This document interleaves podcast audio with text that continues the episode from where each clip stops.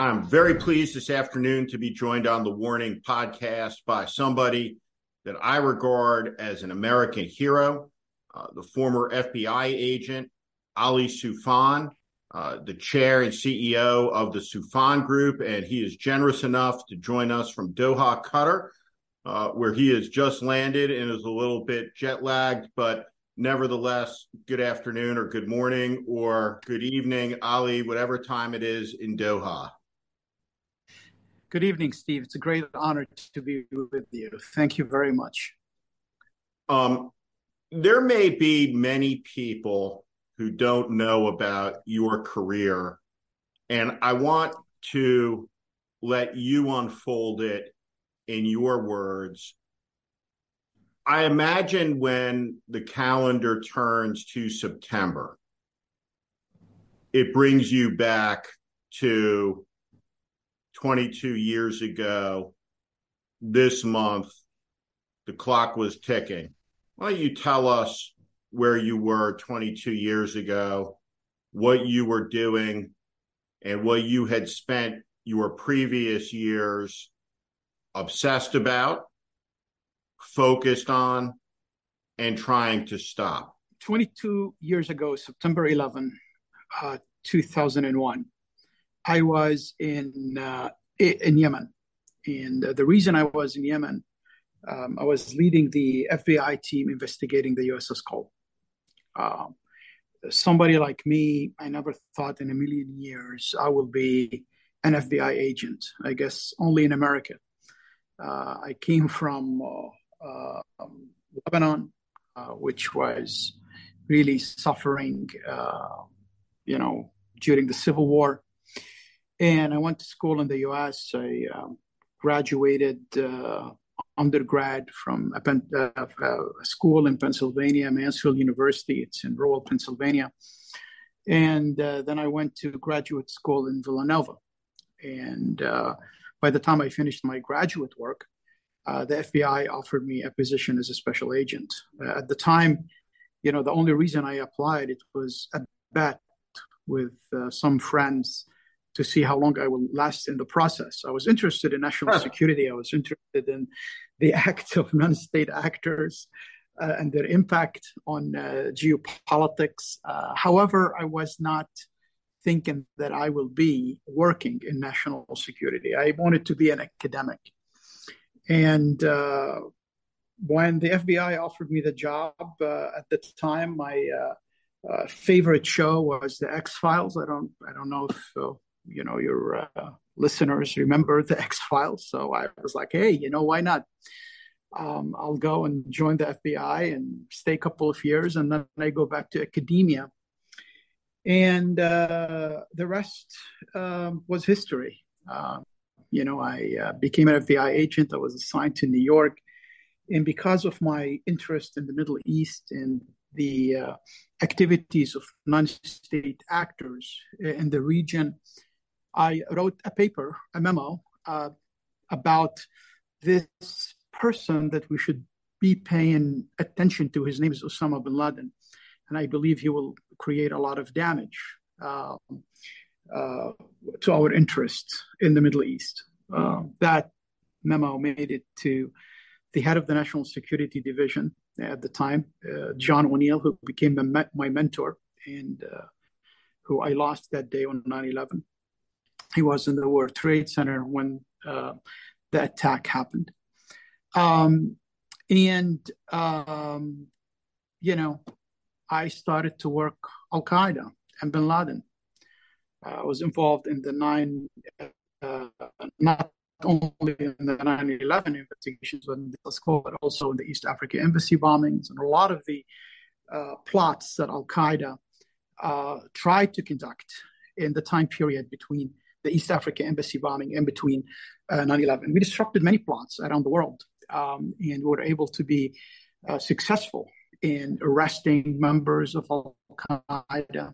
Um, recruiting individuals in the organization. We were able to have a lot of successes during that time period. We uh, stopped plots around the world in Europe, in North Africa, in Pakistan, in uh, the Arabian Peninsula, we're able to uh, disrupt a plot in Jordan. Uh, it's called the Millennium Plot uh, that uh, Al Qaeda at the time and its allies were planning to blow up hotels and uh, attack borders crossings with Israel, and even a plan to assassinate the Pope when he was doing baptism of the Jordan River. And I was proud to be the case agent in charge of that investigation for the FBI.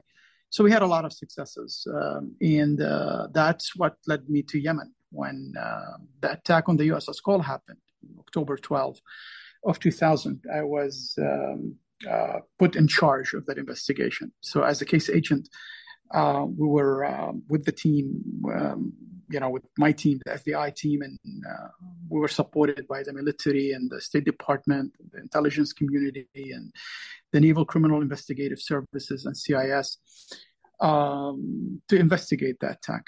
And at the time, um, we developed so many uh, leads after we identified who was behind the Cole attack. We identified so many leads that led us to Southeast Asia, meetings in Southeast Asia that uh, members of Al Qaeda who were involved in the Cole attack directly and indirectly uh, were involved in people who were involved in the Cole itself um, were, um, you know, at these meetings as well. So we were asking our intelligence community, our own government, our own agencies uh, about information if they know anything about these meetings. And we were always told, no, no, we have no idea what you guys talking about. We developed our own leads. Um, we were able to get more phone numbers, more addresses. We asked our own government, do you know anything about any of these numbers, any of these individuals? No. Uh, on 9 11, um, I was giving um, a folder, and that folder included everything that we've been asking for since, I have to say, November of 2000. Uh, on September 11th. the people that I was looking yeah, September 11. And the people that I was looking for in Yemen and around the world, some entities in my own government knew that they were in the United States. And they were told me some of them were on the planes that hit the World Trade Center and the Pentagon. So for me, 9 11 is a day of uh, um, uh, sorrow, anger, uh, I don't believe 9/11 happened 20, 20, 22 years ago. I still believe, you know, it just happened yesterday. The emotions are very raw, raw still. Um, I remember these feelings, and I remember, um, you know, how we needed to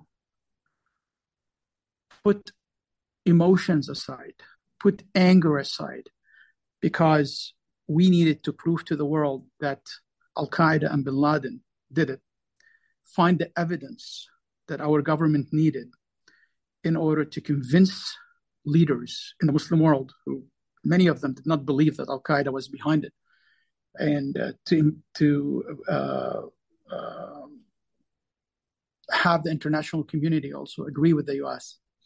that Bin Laden and Al Qaeda, based in Afghanistan, were behind that, and that was my first job.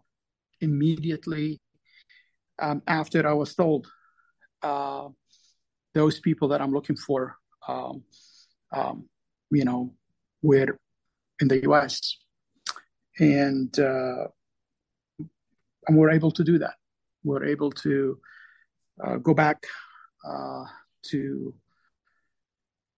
uh, the uh, the people, you know, to many asked for individuals that we were interrogating before, and um, all these leads led us to Bin Laden's personal bodyguard, a guy by the name of Abu Jandal, and uh, we, uh, you know, I had a conversation with him, um, you know, uh, where he basically, uh, not knowing, identified the photos of seven of the hijackers as Qaeda members. At the time, I did not even know that these people were hijackers. Um, we showed him photo books. The very first time he looked at the photo book, and the photo book includes so many pictures, Steve. I don't even remember the amount of pictures we had. We had people from the East Africa Embassy bombing from the USS Cole, but then we had people that the government, you know, the FBI headquarters in DC and the White House were sending us of individuals that were arrested. Many, I, I recall many of the photos of Sikh, uh, you know, because they have turbans and they have beards. they arrested them and figuring out that they are Taliban or Al Qaeda or they are part of the second wave of attacks. And we were showing him all these photos. Um, um, you know, at the beginning, he didn't identify anyone except bin Laden and a couple of main leaders. There's no way he won't know who they were. But later on, the second time, he did the same thing, and um, then I asked him to do it for the third time, and um, and he was confused, like, "Well, you know, I'm cooperating with you. I identified the people that I know. Why are you asking me?" And I said, "Well, you know, just for for friendship's sake, since he's claiming he was a friend at the time, and um, and uh, I think he, I, I still recall he get to page number six or number seven from the photo book, and he was turning it, and that's the only page that I knew, the only one that I knew. He knows that person from my investigation. So I went back and you know I said, "So you're telling me you don't know this guy?" And I told uh, a buddy of mine who was the NCIS agent um, um, assigned to the case, he was my partner at the time, Robert McFadden. I see, I, I told you so. Uh, this guy is full of it. And uh, Abu Jandal was upset, like, how dare I question his integrity? So I told him what he knows about that person, gave him details that nobody knows except a person who is really over there. And then he said, Oh, yeah, yeah, I, I know this guy. Yeah. So I identified that person. And then I told him, I said, Look, you don't know who I know in this book. I said, When I, you first saw me, you were shocked, you were surprised. You never thought that I was an FBI agent. You never thought I was an American intelligence officer. I said, So you don't know how many people I have in this book who are exactly like me, but we're undercover in Al Qaeda and they can tell you a lot of things about the organization and about your relationship to them. You won't know who I have no idea who th- who they are in this book. You know, I, I, there's a lot of people I don't know, but I'm not going to tell you who they, you know, the people that I don't know. But in the same time, you don't know who we have in our custody and talking about you. So you better look at the book again and identify the people that you know. My God, he identified so many people, including seven of the hijackers and with their leader Muhammad Atta. And uh, at the time, I did not even know these people. Um, I did not know they were on the planes. And that's when the president at the time spoke to the American people and he said that Al Qaeda and bin Laden were behind the attack, and our information was taken around the world from, uh, you know, the president of uh, Egypt at the time, Mubarak, to Musharraf in Pakistan, to the king of Saudi Arabia. And um, they were given the proof that it was bin Laden, it was Al Qaeda network who were behind the attacks on 9 11.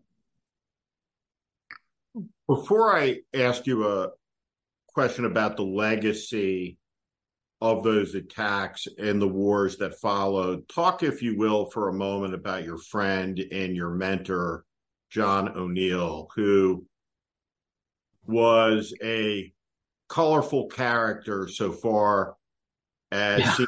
FBI agents go. John was a character bigger than life, um, you know, and people in the bureau either they loved John or they hated John.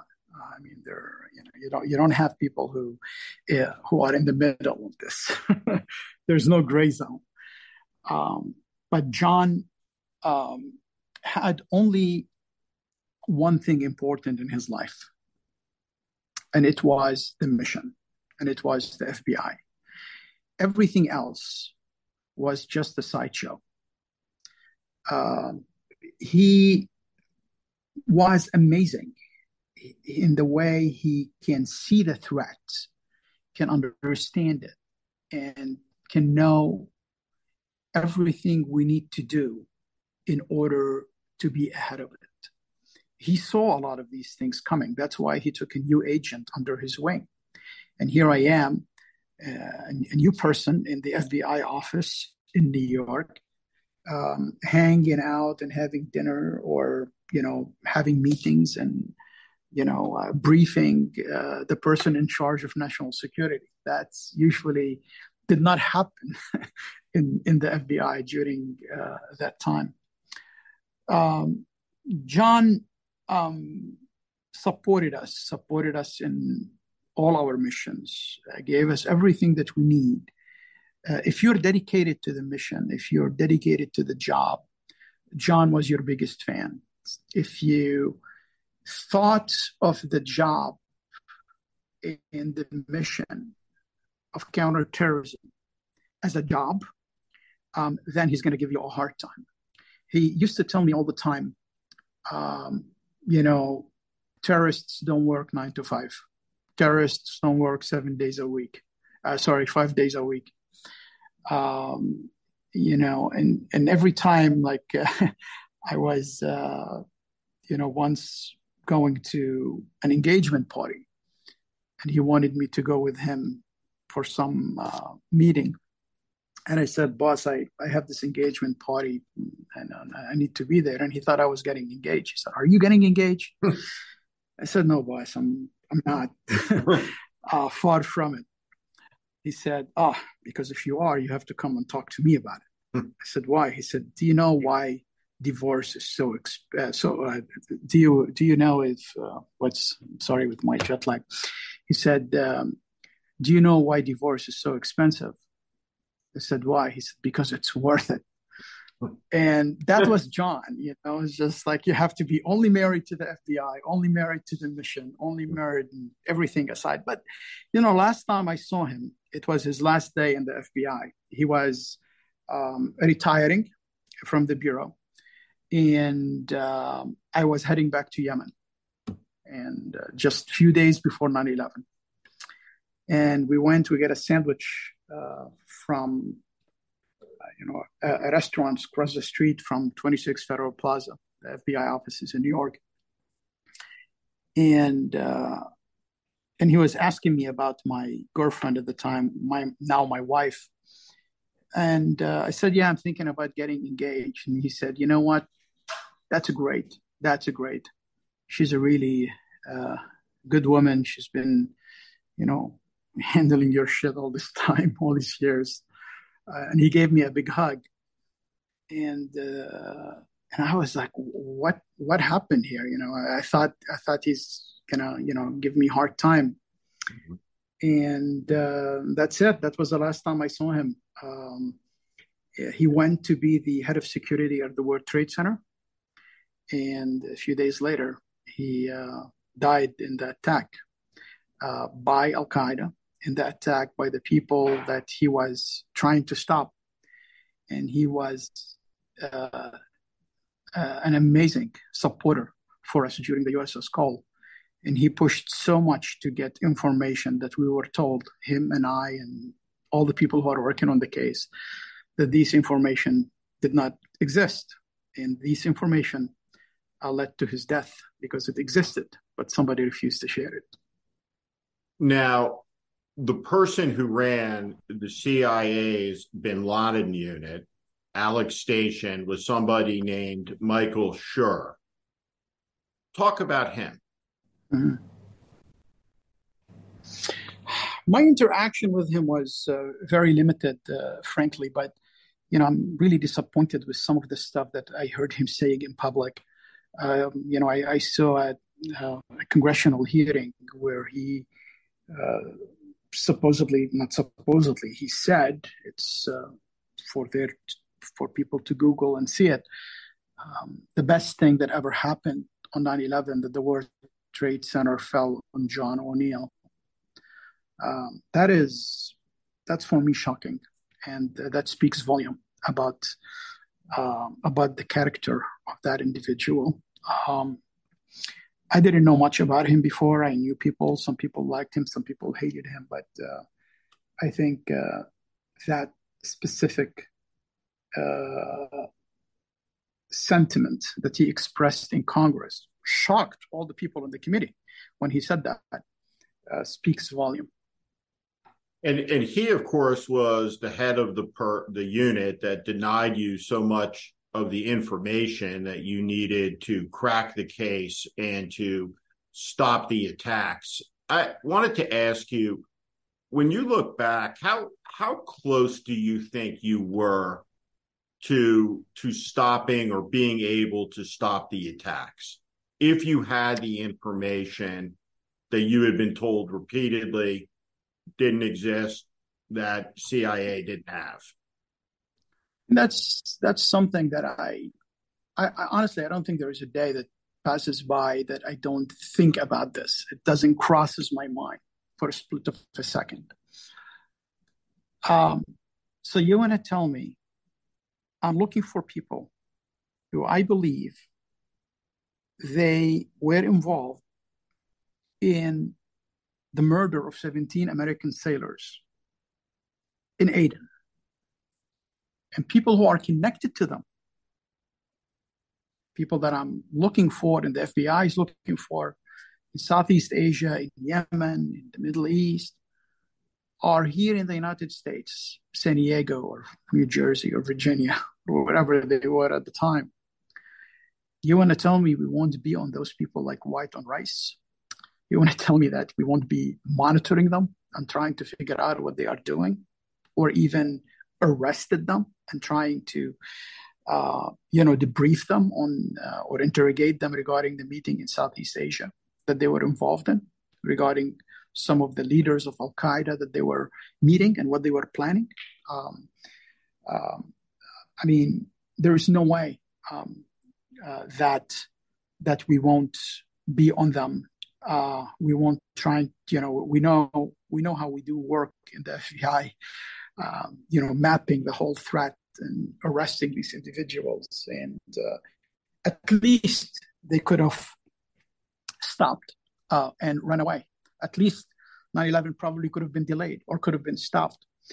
And this is not only me who's saying that. I mean, if you look at the 9-11 Commission report, they talk about, um, you know, opportunities uh, that the plot could have been stopped or delayed. And one of them is sharing the information with the USS Cole team, you know, the FBI team investigating the USS Cole. That's one of the findings.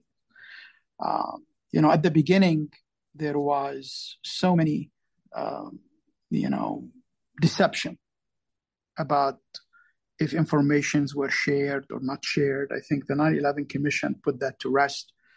And also, at the same time, now we have many of the reports, government reports, have been declassified to include the CIA's own report that said that this information was not passed to the FBI on a timely basis, to the FBI team investigating the USS Cole on a timely basis. And it held uh, four entities in the agencies and individuals in the agencies to include the director accountable for not passing that information. Um, however, um, like everything else since then, um, I did not see any real accountability uh, for, um, you know, um, holding people responsible for uh, not doing their job.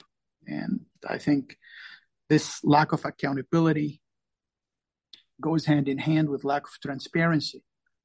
Um, and that's what creates a lot of distrust eventually uh, in the American public. Uh, you know, remember when we all believed that there is a mushroom cloud and there is you know WMD in Iraq. we all believed that uh, you know uh, your torture worked, and we all believed you know whatever the government told us to believe. And then later we realize that it's all wrong, and then we the American public realizes that there is no transparency, and then uh, they have been lied to, and and unfortunately that uh, contribute to the lack of trust that we have today between large uh, portions of our population towards the institutions and towards the government. When when you think about that collapse of trust in institutions and the FBI, good news, bad news situation in 2024. Good news on the Republican debate stage. There's a Southeast Asian American, Vivek Ramaswamy. The bad news is he's talking about, well, we really don't know how many federal agents, FBI agents, CIA agents were on the planes that hit the towers on 9 11. And so you see wackadoodle conspiracy theories mainstreamed around this event in this in this country. You have presidential candidates that are considered serious from the Republican Party um, talking about abolishing the Federal Bureau of Investigation. Uh, the institution has become profoundly politicized over the Trump era. Uh, how does that make you? How does that make you feel? Do you understand it? The basis of it? No. Do you? Do you no, I, I, I how actually do you think about the, the collapse of trust in the institution? Does it does it drive you? Does it drive you crazy? Does it does it does it make you want to cry? How does it? How do you feel about that? It it frustrates me. Look, I'm I'm a person who left the FBI after I felt I, you know, I, I stayed after 9/11. I found out who was involved in 9/11. We I I I, I led the team for about you know a few years after 9/11 until 2005, and then I realized that you can either uh, you know lead or be led or get the hell out of the way. And uh, at the time, I decided to get the hell out of the way. You know, I mean, I was here. I am fighting uh, to for the truth of what happened on 9/11 because I was inside um, the enterprise, if you want to call it, and I know exactly what happened, and I know how the information were not passed. And uh, at the time, when you're standing up and doing this, do you know how difficult it is? How many people will have the sharp knives for you? I used to say to people in headquarters in the FBI sometimes when they tell me like I've been traveling to Afghanistan or to Yemen or to whatever mission, say be careful. I said, well, you know, I'm fine. You know, um, I'm not going to be in DC. I need to be careful in DC, but not not on the front lines. So I was, you know, it, it was difficult for me uh, to do that. And so, having said that, I uh, look at the successes that we have in the US government, and I look at the men and women, not only in the FBI, but also in the CIA, the people in the field, the people on the front lines, not the people, you know, sometimes uh, during that time period, the, um, the people around the George Tenet, but I'm talking about the CIA men and women in the field. Um, now, um, and back then, I look at the military operatives, uh, the SEALs, the Delta, that they do amazing work in keeping American secure, the American public secure and uh, fight for the United States. And I see how much sacrifices these people do. I see how many sacrifices the men and women of the FBI do on a daily basis, uh, domestically and internationally.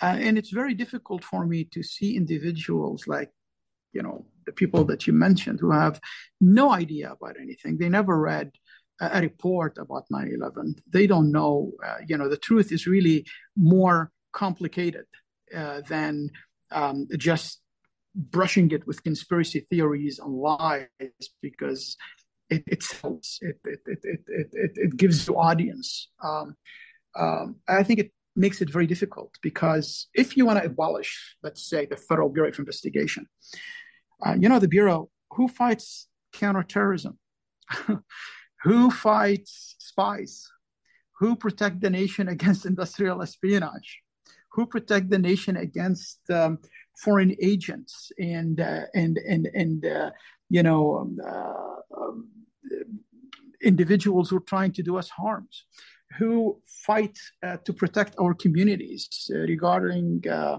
you know pedophiles and crimes against children organized crime white collar investigations.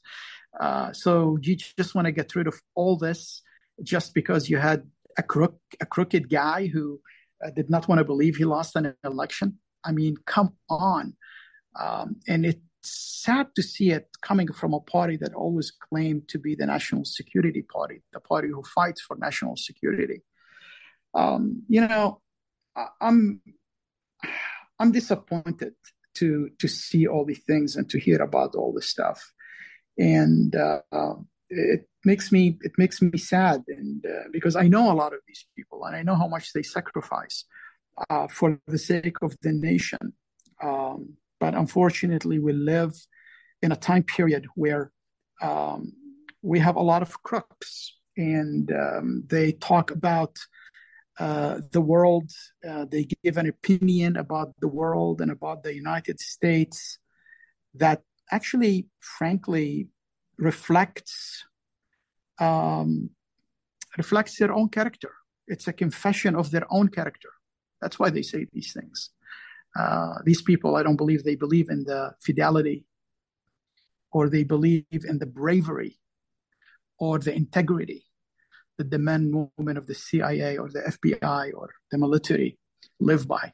And unfortunately, uh, you know, it's uh, we have something called the first. You know, fortunately, we have something have the First Amendment. Unfortunately, we have people like them taking advantage of it in order to create more division and in order to create hatred against against the institution that keeps us safe. Look, you know, don't get me wrong.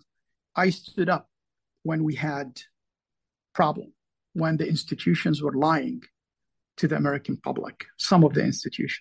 I stood up and uh, I fought. And uh, towards the end, the truth came out. That's exactly what's great about America. You know, if I was in China fighting the Chinese intelligence agency because they were lying to their people, or in Russia, uh, or in North Korea, or in Iran, or in Saudi Arabia, I will be subjected to a bone saw or to a bullet, or suddenly I'll fly through a window. That's what happens. But in America, you stand up, you do it right, you fight smart, you fight hard, and the truth will come out. Look, we're not perfect. The founding fathers never claimed that they created a perfect system but we always strive towards a more perfect system. And that's with our politics, that's with our institutions, that's with our um, everything. And that's where we are. And I'm sure now we we're on a low a little bit. you know, the the the uh, the city in a, in the hill lost a lot of its shine, but I'm confident with the system that we have, with the people that we have, that the truth eventually will come out. Look at, you know, what we were talking about, 9-11 and torture and all these things and the war in Iraq, all the stuff that I stood up against. I got a lot of supporters in the FBI, in the CIA, in the military, in Congress. Some of them were supporting me behind, most of them actually were supporting me behind closed doors. Not a lot of people in a, you know, um, uh, you know, one of my biggest supporters who helped me uh, um, you know, go through all these things and just made me know that somebody is watching my back is Senator McCain. And um, and guess what? You know, eventually the truth came out. Eventually, these documents were declassified. Uh, when I wrote a book about what happened on 9 11 and what happened with torture and how the American public were lied to, the book was heavily declassified, heavily redacted. The FBI told me there is no secrets in this book. Go ahead and publish. Another agency said absolutely not. And they redacted the hell of that book. But you know what's great about America? As frustrating as it was for me to have big sections of my book redacted, the sections that make my point about, you know, uh, what I want to say to the American public, all of it were redacted. Um, the awesome thing that nine years later, those same people said, okay, you can publish, we were wrong. We went through the legal process. Federal judge looked at the case. And they said, you know what? No, you have no right to tell him not to write these things because these things are not national security. You're redacting them for different reasons. That's what America is all about. So, as much as the system frustrates the hell out of me, as much as the system made me through live through hell, but also the system worked because we use the same system to fight back for truth and for doing the right thing. And we were successful. I didn't have PACs behind me. I didn't have, you know, uh, money. I didn't have lobbyists. I didn't have any of these things. I just had the truth. And guess what? We won. And that, that's what's great about America. And that's why I believe that with all the things that we see, with all the pessimism, with all the partisanship, I believe towards the end, truth will come out. And uh, and, uh, and and for those people who say all these bad things about the bureau, and I'm not you know trying to defend the bureau. The bureau will defend itself and they defend themselves even though they are very bad at it because they don't talk publicly most of the time um, let's go one by one. 9-11 okay? Every single investigation to include the cia they said that if the information was passed to the fbi 9-11 could have been stopped. Number one. Number two the iraq war. The only agency the only agency in the US government that refused to say Iraq has WMD and connected to all these things that the administration was trying to sell to the American public was the FBI. The only people who investigated a lot of the stuff that has to do with uh, the banking crisis or, or, all these things, the only people who did not, um, you know, allow their people to be involved in torture were the FBI. Uh, Trump himself was so happy when the FBI reopened the case on Hillary Clinton before the election. And now he is so pissed off at, at them because they were investigating investigating him for look, you know what? We don't decide, or the Bureau does not decide who the crook is. We just follow the crook. And uh, unfortunately, when you start seeing partisanship go to this level, that we put party above country. We put party above our system. We put the party above our constitution. We put the party and the loyalty to the party against the men and women who are protecting this nation and putting their life on the line day after day against all enemies, domestic and foreign. I think um, I think it's sad and it's frustrating for somebody you know who experienced all the things that I experienced in my life. Oh, a few weeks back, I, I was really honored to have Ken Burns on the podcast. And we were talking about a forthcoming documentary about the American bison, talking about the Civil War, this moment in history. And Ken Burns said something interesting that, that's accurate. He said the American Revolution uh, was a civil war. Uh, the Civil War in this country was, in fact, a sectional war. Uh, but you grew up in a country and were eyewitness to a civil war before you became an American. At this moment of cold civil war in this country, the division, the political incitements to violence. Um, I wanted to ask your perspective about it, but I also wanted to ask you in in in con- connection with it. Uh, you on at least two occasions have taken a constitutional oath. Um, you took the naturalization oath um, to become an American citizen. Um, and then, of course, you swore an oath of allegiance to the Constitution when you became an FBI agent. Can, can you talk about um, the experience of seeing a society unravel um, and then the meaning of those oaths the swearing of an allegiance not to a landmass, uh, not to a political party, but really to a concept or a bundle of ideas? Yeah, I mean, that's that's a great question, uh, Steve. I, you know, I I recall the civil war in Lebanon vividly. I lived through part of it, and I recall my parents telling me that Lebanon used to be the Paris of the East or the Switzerland of the East, modern, wealthy.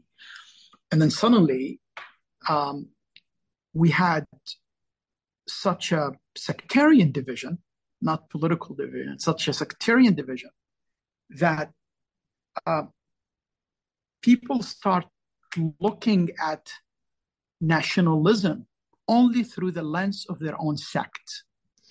And, and that led to a civil war. And unfortunately, I start to see uh, some folks in the US mimicking that. Now, in, in Lebanon, we did not have um, a good political system. We did not have the ideas that you're talking about. You know, we did not have a country that went through a lot and evolved and have, you know, an amazing constitution that's a living document and I have a bill of right and it has all these institutions to support and protect that that concept and that is the difference I would like to believe that we have in the United States. When I took the oath, um, first for citizenship and then for the FBI and later for many different things that I was, you know, doing, and you know, you have to take the oath for it. Um, it's it meant a lot to me, and it's not uh, just words that you say because um, you have to get a paycheck. For me, it's a way of life. And that's why I left the government in 2005. I continued to fight. I continued to fight to get the truth about 9 11 to the American public. I continued to fight against torture. I testified in 2009 to Congress, um, way after I left the FBI, uh, about torture. Um, and I continued to do what I do today in my company to protect uh, the national security of the United States and to fight terrorism. Um, as you know, we were uh, the first people who talked about foreign fighters in Syria when nobody wanted to talk about it. We were the first people who talked about the rise of domestic terrorism in the United States. We're focusing internationally and we're not looking at the monster that is growing inside our midst with the white supremacists and the neo-Nazi groups and those people, you know, that um, that's uh, fighting a war Hitler lost uh, 75 years, uh, 78 years ago, whatever. Um, and, and, and, and it's amazing for me that, um, you know, uh, to, to look into this amazing nation that we have and the constitution that we have and the institutions that we have and the loyalty of people from all walks of life. They come from, you know, Europe. You know, everybody came from somewhere here, except like if your your name is Running Bear or something. Everybody come came from somewhere, and you see them all um, having this loyalty not to a bloodline, but to a concept. And few countries in the world that nationalism is based on a concept.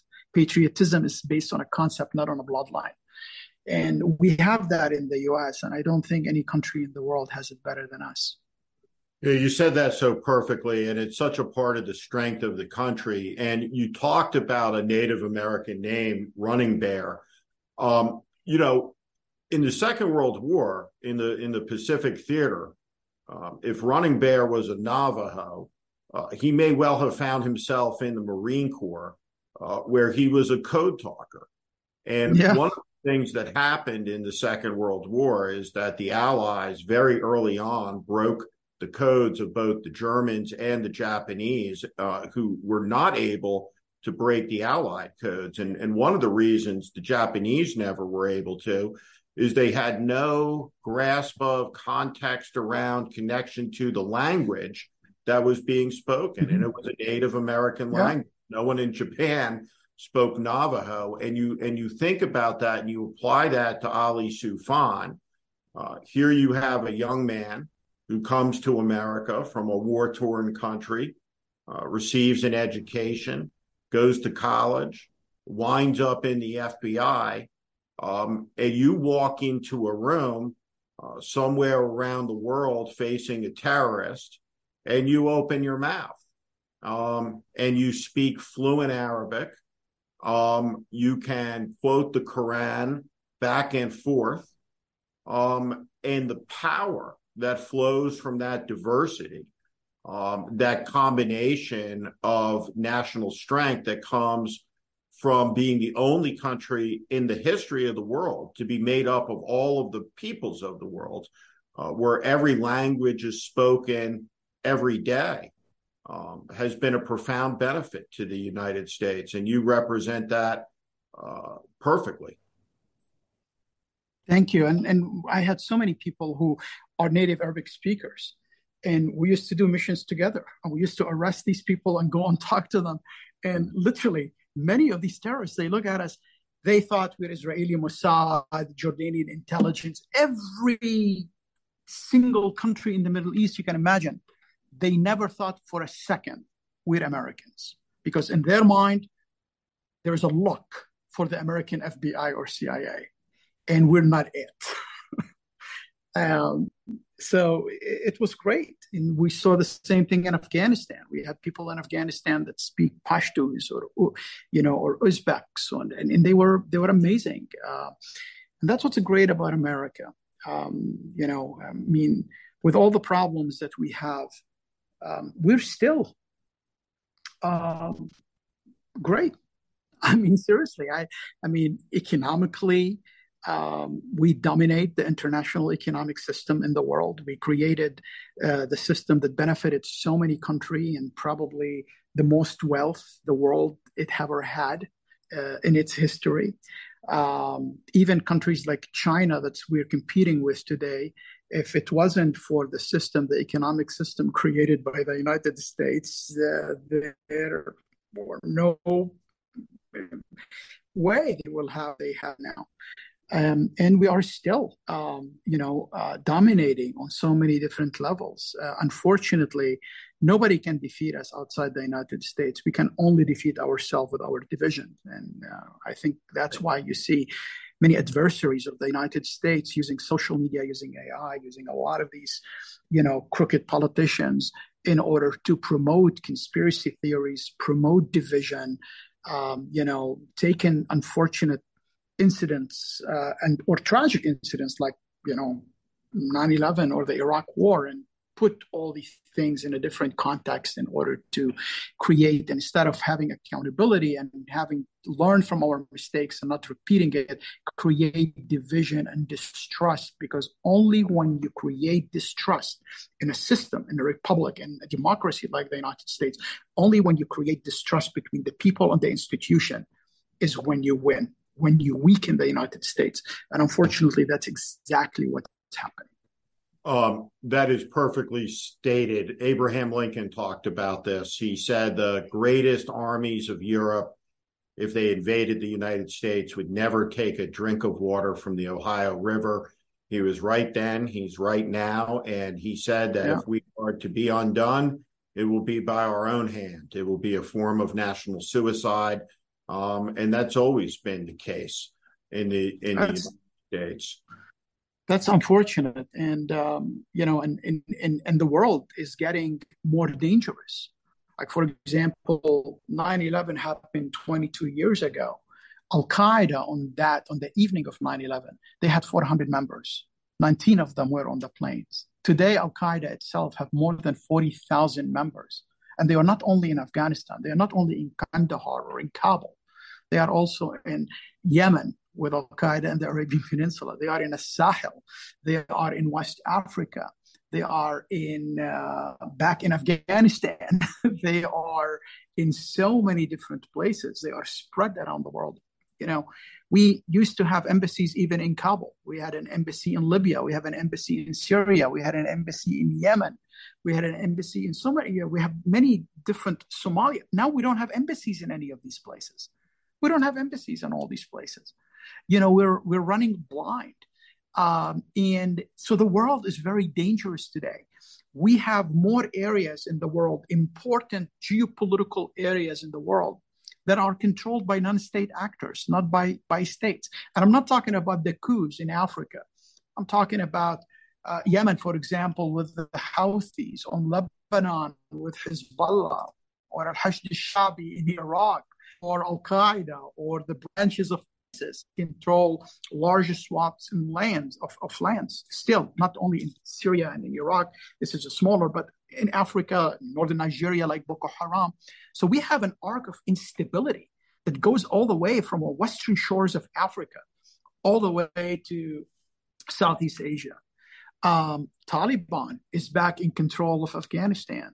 This is the world that we live in. Then we have this war in Ukraine with Russia that is in the you know uh, you know the, the, the, from a geopolitical perspective is uh, a second order global second order because the first order is still China and the competition against China. So if we need unity, it is now. We have so many. The world is literally on a crossroad.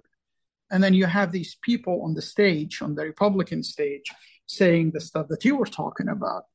Um, and they want to demolish the institutions that making us strong and making us, uh, you know, able to protect the American public of all the enemies, domestic and and and and and, and uh, foreign.